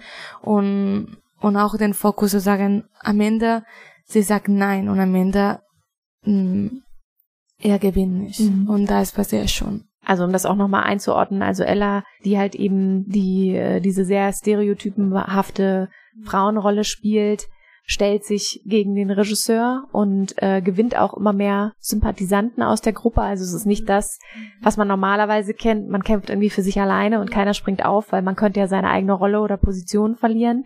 Und dort ist das genau anders. Also ihr spielt ein anderes Ende, um auch zu ermöglichen, um zu zeigen, wie kann es anders sein, um auch einfach so diese eigene Blockade Vorbilder zu schaffen. Vorbilder zu schaffen, die anders agieren und dadurch erfolgreich sind und einfach auch was Neues schaffen. Und so tut sich Ella mit den anderen zusammen, stellt sich gegen den Regisseur auf, Spoiler, und äh, hat am Ende eben ihm auch gezeigt, welche Position er eigentlich einbringt oder wie er einen unterdrückt ähm, weil Kramer für sich nämlich gar nicht versteht. Ne? Er ist da auch sehr unbedacht und ähm, ja, genau, ich glaube, es ist genau das. Er versteht gar nicht, was gerade so ja. hat es doch immer schon funktioniert. Was ist jetzt das gerade das Problem? Aber es ist sehr schön, weil wenn du redest mit dem Publikum, du kannst sehr viel merken, dass oft Frauen oder queere Leute seit Anfang an merken, okay, das passiert, dieses Spiel mit Machtposition gibt. Und manchmal, wenn du mit anderen Leuten redest, manchmal Männer, äh, ich, die sehen, oh mein Gott, bis Mitte des Films habe ich nicht verstanden, was ist passiert. Und es ist einfach so, es gibt so Lookings, die nicht wirklich kriegen, was ist los. Und es kommt daran, was sind deine Erfahrungen und was hast du gesehen in deinem Leben? Aber ich finde, es ist so zwei interessant. Also einmal wollte ich noch zu dem vorher, was du meintest, auch sagen, was auch eine schöne Erfahrung war in diesem mit Franz Kramer oder äh, mit Christoph Gavenda, dem, dem Darsteller von dieser Rolle, ähm, zu arbeiten und als Regieposition eigentlich dann die Macht zu haben, diesem Regisseur, dieser Figur zu sagen, wie sie sich verhalten. Also dann hat sich so voll was das war so voll Psychology für mich so, oh mein Gott, ich kann dem jetzt gerade sagen, sozusagen, was, was irgendwie, in welche Richtung es gehen soll und dann auch mit Christoph, keine Ahnung, dann sozusagen diese Szenen zu sehen und dann danach Christoph zu umarmen und zu sagen, ah, good job, well done, asshole. ähm, nein, dass das irgendwie auch voll die schöne Erfahrung war, äh, mit Christoph zu arbeiten und diese Rolle zu erarbeiten. Dass, dass, ähm, dass ich auch raushöre, dass das auch super wichtig ist, mit dem jetzt viel schon wieder dieses Umarmen am Ende, also jemanden dadurch auch aus dieser Bad Rolle rauszuholen, also zu sagen, ne, Liebe geben. Also wirklich, was ihr auch vorhin meintet, wenn es halt äh, schwierige Szenen gibt, einmal den Raum zu geben für, lass uns auch später noch drüber sprechen, whenever it is, und äh, zu sagen, okay, wir nehmen uns jetzt in den Arm, um diese Rolle abzulegen und wieder wir im Raum zu sein. Das hat mich irgendwie gerade nochmal, ja. ja. Ähm, wegen diesem, wegen dem Ende und diesem, also irgendwo, ich habe auch das Gefühl, dass viele gesagt haben, ah, es ist irgendwie ein utopisches Ende, also es kann so gar nicht passieren. Oder wir haben ja auch, als, als wir den Film geschrieben haben, gesagt, was hätten wir uns gewünscht, was wir sozusagen nicht geschafft haben, aber was hätten wir uns gewünscht. Und mit Hinweis auf dieses tolle Themisblatt, mhm. ähm, auch sozusagen, ähm, in dem Film geht es, glaube ich, natürlich irgendwie um diesen Regisseur und die Schauspielerin, die sich gegenüberstehen, aber es geht auch ganz viel und der Film beobachtet auch ganz viel den Raum drumherum. Also diese die Menschen, die in diesem Raum sind und die eben nichts sagen und die gucken und die das auch irgendwie dadurch weiter fördern und ermöglichen, dass sowas passiert. Und das, was du eben auch gerade sagtest, dass es sich dann wendet und dass wir eben gesagt haben, für uns das Wichtigste, was wir uns eigentlich gewünscht hätten als Betroffene, ist eben eine Solidarität, die entsteht und eine Gruppe, die sich bestärkt und dass wir das versucht haben zu erzählen, aber dass es was du auch gerade sagst, irgendwie eigentlich untypisch ist. Also man kämpft oft für sich genau, alleine. Es ist untypisch, aber ich glaube nicht, dass es unrealistisch ist, nee, sondern genau. das, und das ist, glaube ich, der große Unterschied in solchen Was wäre wenn Situationen. Stell dir vor, es geht nach vorne los, ne? Nicht nach hinten. Stell dir vor, es geht nach vorne los. Ja. Natürlich, also deswegen finde ich gar nicht, ah, das ist eine Utopie, was sie am Ende Ja, ich auch nicht, aber es wird viel gesagt, sondern, ah, es ist voll sondern es ist einfach nur, wir kennen es nicht anders und das ist unser Problem.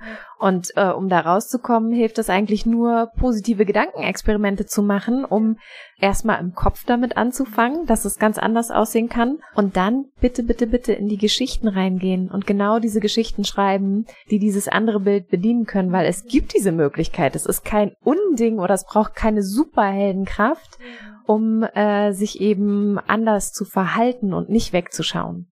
Ja, es ist auch unsere Verantwortung, diese Geschichte zu schreiben, damit wir auch solche Geschichten sehen und genau, damit mehr Leute dieses Vorbild gesehen haben und ja, man kann halt solidarisch agieren. Und das ist ähm, voll wichtig. Und auch, dass wir als Frauen diese Geschichte schreiben, weil manchmal ist es auch ein bisschen so immer noch das Gefühl, dass viele cis white men nehmen auch diesen Raum von ich schreibe alle Geschichten jetzt, die jetzt mehr Trend sind und das finde ich auch schade, dass es ist auch um Raum zu lassen, damit wir uns unsere eigene Geschichte erzählen. Du hast gerade so super rübergewiesen, nämlich auf diesen Leitfaden von der Themis Vertrauensstelle gegen sexuelle Belästigung und Gewalt, die eben so ein kleines Handout, eine Broschüre rausgegeben haben, solidarische Kreativität, Unterstützung bei Grenzüberschreitung und Belästigung in der Kulturbranche. Das ist Anfang Februar ist das veröffentlicht worden, wenn ich richtig bin. Und ich hatte mir das gleich mal herangezogen und habe mir das durchgeschaut. Und was ich daran so toll finde, ich gebe euch gleich mal was weiter, das ihr habt vorhin schon so ein bisschen gestöbert, dass da wirklich in einer relativ guten Übersicht eine Art Notfallkoffer drinne ist. Also was kann ich tun, um eine betroffene Person zu unterstützen? Was sollte ich aber auch auf gar keinen Fall tun? Also wirklich auch hier gibt es Grenzen, wenn es eine betroffene Person gibt, die solch eine Grenzüberschreitung erfährt und selber aber sich einem anvertraut und sagt, ich möchte jetzt aber nicht zur Polizei oder so, dass es dann nicht richtig ist zu sagen, doch, dann gehe ich aber für dich jetzt zur Polizei, weil es ja, geht ja gar ist nicht. auch wieder was, ein Übergriff. Genau, dass es auch wieder eine Form der Grenzüberschreitung ist. Und diese Broschüre sensibilisiert ganz wunderbar dafür, weil sie auch einfach verschiedene kleine äh, Szenerien heranholt und das dann so ein bisschen aufdröselt, was hätte hier passieren können. Also auch dieses selbe, was ihr gesagt habt, was wäre wenn, was könnte man hier anders machen. Finde ich so schön, dass es sozusagen, also ich glaube, das ist richtig, oder ich habe auch gemerkt in den Publikumsgesprächen und so, dass es so viele Menschen gibt, die sagen, also entweder ich habe das selber erlebt in dieser Form oder ich habe das mitbekommen, aber ich weiß auch nicht, was ich dann, was dann das Richtige ist, wie soll ich mich denn verhalten? Also dass so ganz viel Angst vor dem, was falsch machen herrscht, auch, also dass es vielleicht den Wunsch gibt, aber natürlich auf der einen Seite dann Sag viel ich die gar nichts, bevor ich was falsch mache. So. Genau, also Mhm. einmal natürlich auch, weil was ist dann das Risiko für meine Karriere, so the typical problem, aber eben auch für die Situation, auch für die Betroffenen, also was ist denn richtig und was ist denn falsch, was natürlich auch immer individuell ist, aber finde ich voll schön, dass es sozusagen so ein, auch wieder, ja, ein Vorbild hier gibt. Es ist kein Film, aber es ist Und auch, also Text. total äh, fast schon interaktiv, finde ich, weil es gibt nämlich pro Kapitel, es gibt hier so neun, neun Kapitel, wenn ich das richtig sehe, gibt es immer auch so Reflexionsfragen. Also so gleich am Anfang gestellt, was kommt mir in den Sinn, wenn ich an Grenzüberschreitung und Belästigung in der Kultur- und Kreativbranche denke. So, also dass man auch wirklich pro Kapitel so ein bisschen durchgeführt wird, was sind deine Gedanken dazu? Was sind vielleicht schon Erfahrungen, die du gemacht hast, die du noch nicht kennst? Und dann auch ähm, später so ein bisschen, äh, wenn dieser Notfallkoffer, den ich wirklich nur empfehlen kann, ähm, da sind dann so, ich zeige euch doch mal, da sind so kleine Bildchen drauf. Ähm, mit einem Notfallkoffer, da ist dann zum Beispiel so eine ausgestreckte Hand, die bedeutet Stopp. Also das wirklich, wenn man in so einer Situation ist. unterbrechen, ja. Genau. Oder ähm, was entdeckst du noch, was du gerade spannend findest von den kleinen Icons da? Dokumentieren, ah ja, okay, das ist sozusagen, also hier so mit so einem kleinen ähm, Stift und Zettel, man kann dokumentieren. Oder man sollte dokumentieren, auch relativ zeitnah, ne? wenn man Mhm. etwas beobachtet hat, dass man das entweder mit Memo aufnimmt oder sich reinschreibt, weil Ja. Ein paar Stunden Es später ist ist, das schon ganz anders. Voll, und das ist, glaube ich, auch wichtig und das ist interessant, weil wir, deswegen hatten wir auch dieses Format für Lady Bitch auch gewählt, inhaltlich, mit diesem Dokumentarfilm, weil es eben, weil man als betroffene Person eben so in dieser Beweislast steht, also so beweisen muss, was war denn jetzt der Übergriff und bla, und man hat eben ganz oft keine Beweise, also keine Ja. greifbaren Beweise, weil es eben viel in der Sprache und in dem Moment und du bist alleine und keiner Ja. so und wenn natürlich Leute andere Leute das bestätigen können und so. Ja, das Problem, das hat auch mit mir passiert, ist, dass auch wenn du das etwas sagst, die andere Person kann dich auch verklagen wegen Diffamation. Und das ist auch ein sehr großes Thema, die viele Leute sagen, okay, wenn das kann passieren, dann vielleicht lieber nichts sagen. Eben, weil wenn du nämlich nicht genug Beweise, also Ja. dann ein Fall von Diffamation ist viel leichter zu gewinnen, Ja. wenn du halt nicht Und Geld zu verlieren. handfeste Beweise hast, weißt du, und kaum jemand hat handfeste Beweise. Also es ist auf jeden Fall eine, ne, schwierige Situation einfach, weil ihr sagt, ne, es ist einfach häufig, es gibt keine handfesten Beweise und deswegen großer Appell, guckt euch mal diese Broschüre an, auch ihr da draußen, die ihr zuhört. Ich fand die super wertvoll. Äh, ich nenne mal jetzt noch, beim Notfallkoffer gibt es eine kleine Ausgangstür, die heißt Situation verlassen. Also auch wenn ich eine Situation beobachte und ich habe jetzt nicht, ich traue mich nicht zu sagen, stopp, was hier passiert, ist gerade nicht richtig, hör auf damit oder lass sie in Ruhe oder ihn in Ruhe. Wenn man merkt, ich traue mich das nicht, da bin ich nicht der Typ für oder das macht mich, ich weiß gar nicht, was ich tun soll, dass man auch die Möglichkeit hat, einfach hinzugehen und zu sagen so ähm, zu der betroffenen Person, hey, äh, lass uns mal kurz unter fünf Augen sprechen, äh, fünf Augen. lass uns mal kurz unter vier Augen sprechen. Ähm, und äh, ich muss dir ganz kurz was sagen. Hast du kurz Zeit? Also einfach die Person aus der Situation rausnehmen und dann kann man immer noch fragen, war das gerade für dich, also was waren hier gerade, kann ich dich unterstützen? Mhm. Und das waren für mich, äh, also ich, ich arbeite auch, äh, habe lange im Bereich gearbeitet mit Kindern und Jugendlichen, äh, wo es auch ähnliche Vorfälle gab, dann eher zu Hause oder natürlich auch auf dem Schulhof passieren andere Dinge, die Grenzüberschreitungen auch mit einbeziehen.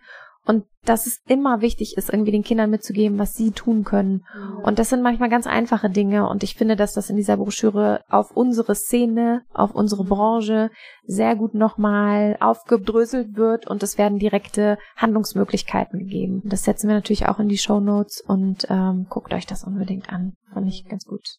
Wenn ihr jetzt so auf dieses ganze Projekt guckt, wo ihr echt vor der Kamera für euch eine eigene Art und Weise gefunden habt zu arbeiten und hinter der Kamera, vor der Kamera, also beides, was die Geschichtsschreibung angeht, aber eben auch das Arbeiten dahinter. Was sind so die, die Learnings fürs nächste Projekt? Was habt ihr mitgenommen, wo ihr sagt, das machen wir auf jeden Fall so wieder? Und vielleicht auch Dinge, wo ihr sagt, ah, da wollen wir jetzt ein bisschen dran schrauben. Das wollen wir anders machen. Ich glaube, dass ich habe am meisten gelernt, dass wenn ich mit mir selber bin, so wenn ich bin, so, dass ich habe nicht den Druck von außen oder wenn ich bin so, okay, das will ich für mich machen und das ist wichtig für mich zu erzählen, dass am meisten Spaß und gut fühle und das versuche ich immer wieder so erinnern, dass zurückzukommen zu mir, das ist sehr wichtig und Spaß zu haben und zu denken, was wir meinten, ist nur ein Film. Das habe ich manchmal gemacht und manchmal nicht. Wir hatten auch jetzt am Ende letztes Jahr ein Burnout gehabt und wir waren so sehr durch und kaputt. Und ich glaube, dass manchmal ist gut zu hören, dass eine Pause sehr wichtig und dass immer so produzieren ist nicht gut und schnell alles so machen ist auch nicht gut. Und das habe ich auch viel gelernt. Und dann das mach, was du willst und erzähl die Geschichte, die, die dir wichtig sind und nicht, was du denkst, dass die anderen Leute ähm, wollen von dir.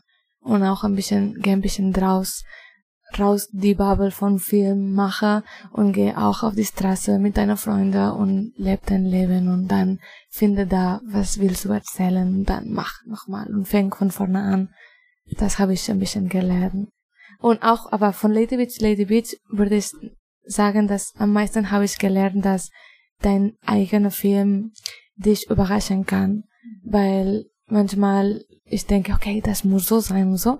Und dann ist, ich saß beim Editing mit Aleta und ich war, oh mein Gott, das habe ich nie gehört. Oder, oh, guck mal, Christoph hat diese Sätze hier improvisiert, wie schon. Er hat das gedacht, weil wir hatten diese Conversation dort und er hat das so schlau hier hingesetzt oder so, dass Eileen oder Benny und die andere.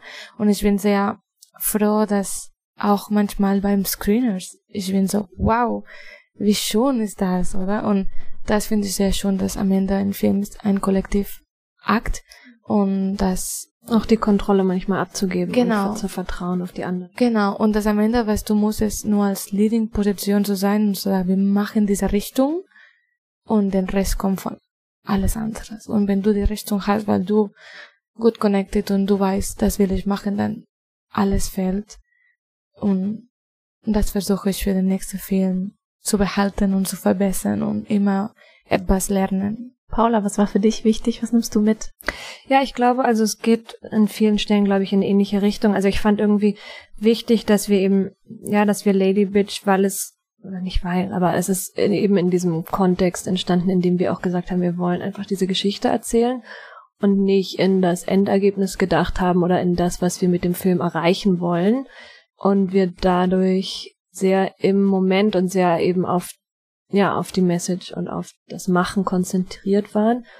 Und ich auch jetzt im Nachhinein, also auch nach dem Öffentlichmachen des Films und nach dem mit dem Außen im Kontakt stehen, ich ins nächste Projekt so ein bisschen gegangen bin und war so, okay, was, was du gerade meintest, ne, was, was müssen jetzt die anderen von mir hören oder was muss ich jetzt für das Außen machen? Und das Learning ist auf jeden Fall, also vielleicht nicht während der, des Drehs, aber jetzt so im Nachklang sehr stark dieses bei sich bleiben und warum mache ich, warum mache ich das, was ich mache? Und ja, ich glaube, es ist so eine Hassliebe in diesem, in diesem Selbstproduzieren und diesen, also weil es war natürlich trotzdem gleichzeitig sehr prekär, die, die Produktionsbedingungen. Ich glaube, ich würde auf jeden Fall, ja, also ein größeres Budget und das auch nicht alles allein. Also ich muss schon sagen, also wir hatten eine wahnsinnige Freiheit dadurch, dass wir die, dass wir viele Aufgaben übernommen haben. Und ich habe wahnsinnig viel gelernt. Wir haben beide voll viel gelernt und diese ganzen Schritte, also wir machen jetzt auch einen Eigenverleih mit dem Film. Das bedeutet, wir gehen so alle Schritte alleine. Es ist unsere Schule. Jetzt. Ja, es ist sozusagen unser Studio, was wir Ja. jetzt gerade machen. Aber es ist, ich finde das auch schön, was du auch gerade meintest mit diesem auf andere Leute und deren Aufgaben vertrauen, auch in anderen Arbeitsschritten und Produktionsbedingungen. Also dass ich auch gerne Auch mit dem Look. Also wir wollen auf jeden Fall den zweiten Film unser Look finden, weil ich glaube, dass viele Leute denken, ah, das ist der Look, den wir gerne hätten, aber es ist nicht. Das ist ein komplett Kompromiss. Wir haben fast nie in den Look gedacht oder Ja, wir haben wenig ins Bild Genau, gedacht. es nur, es Der war Schwerpunkt war einfach ein anderer. Das war nur die Geschichte und wir haben, wir sind sehr kreativ mit dem Look und wir haben auch sehr viele Ideen von Fashion und ich habe auch ähm, History of Art studiert und so, so. Wir haben viel needs to express aesthetically äh, unser neuer Film und ich glaube, dass das wird vielleicht auch eine Überraschung für das nächste Mal, okay, unsere eigene Sprache in den Ästhetik zu finden. Habt ihr auch den Wunsch wieder, weil ihr sagt, ihr geht jetzt alle Steps durch, auch auch äh, den eigenen Vertrieb macht ihr jetzt, äh, sagt ihr auch fürs nächste Projekt auf jeden Fall wieder Regie-Duo, auf jeden Fall wieder Produktion, auf jeden Fall wieder Drehbuch oder gebt ihr was ab oder sagt ihr hättet jetzt auch mal Lust, ein Drehbuch von jemand anderem zu übernehmen oder die Produktion zu geben? Wir haben viel von das schon probiert im Theater. Also wir haben viel Regie von anderen Texten und so gehabt. Aber wir haben jetzt entschieden, dass erstmal unsere eigene Produktion, wir machen immer Drehbuch und Regie zusammen. Und dann, wenn es geht, Auftragsarbeit, dann machen wir von anderen Leuten. Aber wenn es um Lady Bitches Production ist, dann sind unsere eigenen Texte. Genau, also es ist nicht so, dass wir sagen, wir machen keine Auftragsarbeiten. Es muss halt für uns, also wir müssen trotzdem irgendwie einen Zugang zu dem Projekt haben und so. Wenn das die Ideen sind, die in uns entstehen und unsere eigenen Texte, dann wollen, wollen wir unsere eigenen Texte inszenieren und selber schreiben und auch das Schreiben nicht unbedingt mit anderen teilen, aber wenn man jetzt sagt, okay, es ist ein Auftrag und wir machen ein Writers Room oder so, dann machen wir das auch gerne, aber dann ist es, also ich freue mich eigentlich auch auf sowas, wo wir nicht alles alleine ähm, machen müssen und nicht für alles alleine verantwortlich sind. Aber in unseren eigenen Projekten wollen wir das auf jeden Fall. Ich glaube aber in unseren eigenen Projekten auch nicht komplett alleine produzieren, weil es eben doch eine war, also dann diese ganzen Aufgaben alleine zu übernehmen, ist halt doch auch sehr Drehbuch anstrengend. Und Regie und dann vielleicht ein kleines Co-Production in die Ja, Seite. Aber, Aber ja. das ist eine andere wir müssen Produktion. auch viel lernen in Production, so dass ist so langsam. Eben, also weil ich glaube, gerade wenn man dann irgendeinen Film voll finanziert, das sind ja ganz andere Summen. Also ich glaube, dass es da auch mit einem Risiko verbunden ist, was ich mir jetzt nicht zutrauen würde als. Und gerade zum Thema äh, Vertrieb, ihr habt jetzt so die Festivalphase, höre ich raus, ist jetzt durch. Wie geht's jetzt mit Lady Bitch weiter? Also wir sind, also wir haben einen Weltvertrieb und äh, ich glaube, dass es da schon vielleicht noch ein paar, also wir sind jetzt äh, im März zum Beispiel auf dem äh, Lux in Luxemburg auf einem Festival und vielleicht sind irgendwie Lux Filmfest. Ähm, und vielleicht kommen noch ein paar Festivals im Ausland sozusagen, aber wir haben am 9. März Kinostart, einen Tag nach dem Yes. Weltfrauentag. Yes, 9. März Ja. Ähm, 2023. Genau, also schon ganz bald. Wie werden wir in Lichtblick ein Q&A am 9. März äh, führen und dann kommt, wir sind da. Mal sehen, wann diese Folge rauskommt. Sie wird wahrscheinlich ein bisschen äh, verspätet rauskommen zum März, aber wir hoffen, ihr lauft dann noch und äh, dass ihr, wenn ihr das jetzt gerade hört, natürlich die Möglichkeit habt, euch den Film anzuschauen. Und ansonsten seid ganz hellhörig, äh, wenn der Film vielleicht noch auf einem Festival, wo ihr zufälligerweise seid, auch läuft. Und ansonsten möchte ich euch natürlich auch gerne fragen, Jetzt ist Lady Bitch dann in den Kinostartlöchern und wird dann äh, hoffentlich ganz, ganz weit auch getragen und äh, verschiedene Kinos äh, dieses Landes sehen.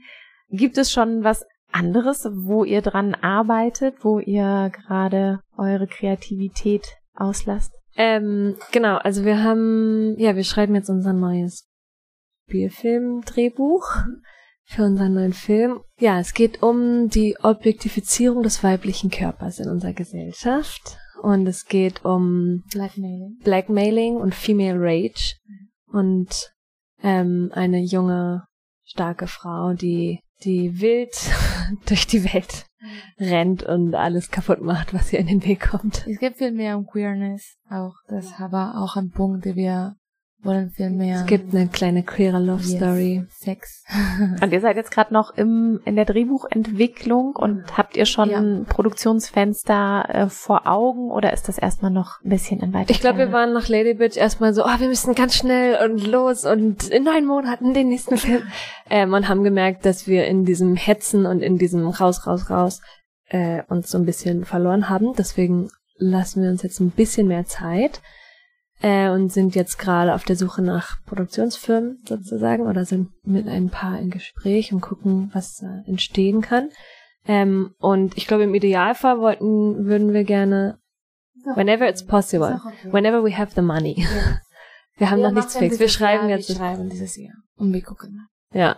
Dann wünsche ich euch dafür alles Gute und viel Erfolg, dass auch ein Lady Bitch jetzt erstmal gut rumkommt in den Kinos, ihr tolle Q&As führt und viele Menschen damit erreicht. Und in dem aktuellen Projekt, wo ihr jetzt gerade schon dran schreibt, dass ihr so, wie ich das jetzt auch im Gespräch mitbekommen habt, einfach sehr nah beieinander seid und guckt, was tut uns gut und wo muss jetzt mal eine Pause her und wo öffnen wir, damit andere vielleicht uns unterstützen können, damit wir eben nicht eine Machtposition, sondern eine Verantwortungsposition ausfüllen, wo wir die Gedanken der anderen mit reinbringen können. Wünsche ich euch alles Gute und freue mich, wenn wir über den nächsten Film sprechen. Vielen, vielen Dank Yes. an euch. Danke. Danke dir. Und euch draußen wünsche ich natürlich wie immer einen äh, wunderschönen äh, guten Morgen. Vielleicht seid ihr auch gerade dabei, mittags irgendwo euch noch schnell was zu essen zu holen oder der Abend ist schon so weit vorangeschritten, dass ihr langsam ins Bett geht. Wie dem auch sei, ich hoffe, ihr hattet eine gute Zeit mit uns. Liked uns, wo auch immer ihr uns folgt, ob das Instagram ist, Facebook oder vielleicht seid ihr ja auf einem der tollen Podcast-Apps unterwegs. Viele davon kann man nämlich ähm, bewerten oder kann Sterne verteilen und wir freuen uns sehr, wenn ihr uns auf den jeweiligen Kanälen folgt und äh, dann immer über die neueste Folge natürlich informiert werdet und auch mal ein Sternchen da lasst. Ansonsten freue ich mich, wenn ihr bei der nächsten Folge wieder dabei seid. Bis dann, macht's gut.